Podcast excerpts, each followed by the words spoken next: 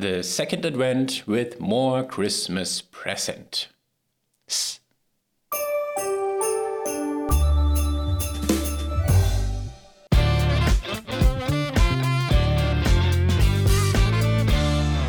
The first of Advent is already in the past, but today is another round of Christmas. Do you smell it? It smells like new roadmap items. We're starting today with a kinda new roadmap item. Added on Tuesday and planned for February, Microsoft Teams Premium. For some of you, not that new, but Microsoft created this as a new item this week. The plan is to make Teams meetings more personalized, intelligent, and secure. That is great, no doubt.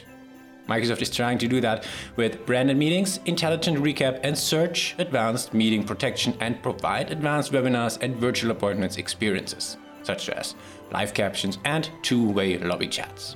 Well, sure, it's nice, but nice doesn't cut it these days.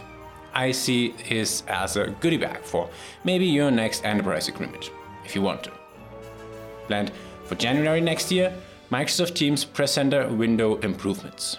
This, controls will be located at the top, making active speakers' faces clearly visible during screen sharing, and raised hand notifications are surfaced for improved awareness.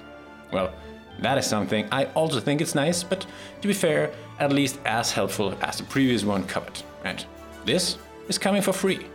But please, Microsoft, do not become an EA where you put the nice feature behind a paywall. Please. On to some Intune news. I mean, Endpoint Manager. Uh, sorry, I mean Intune News. Hard to keep up these days. Anyway, this week we got quite some interesting and promising new features for Intune. One of my favorites, Microsoft Intune, Windows driver and firmware management. This one still takes some time as the preview is planned for May 2023 and general availability in July next year. But with this, we get the ability to scan for, approve, deploy, and monitor driver and firmware updates. And we all know how great it is to manage firmware, don't we? Another great feature for Intune is coming soon, in April for everybody.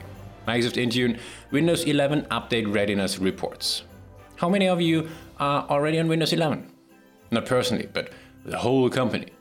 Well, in case you're not, you might want to wait until April, as from that point we get app and driver compatibility reports for Windows update planning quite a benefit when preparing your upgrade to Windows 11, that is for sure.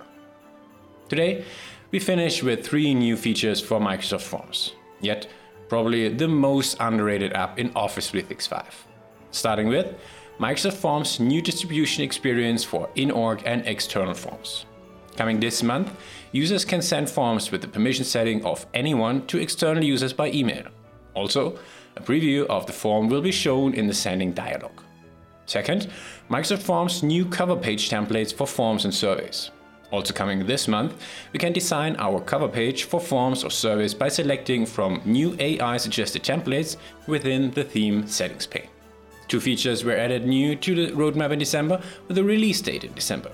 Transparency is something different. But hey, not complaining about the features.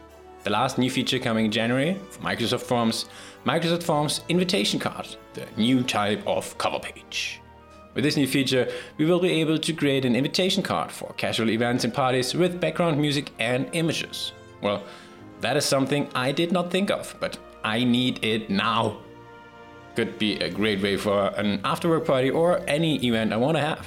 And this is great and for this episode. Thank you yet again for tuning in this week on Microsoft Roadmap Roundup. Soon, this podcast is also finishing its third season. Would you like to have another one? Let me know. Until next time, don't be afraid.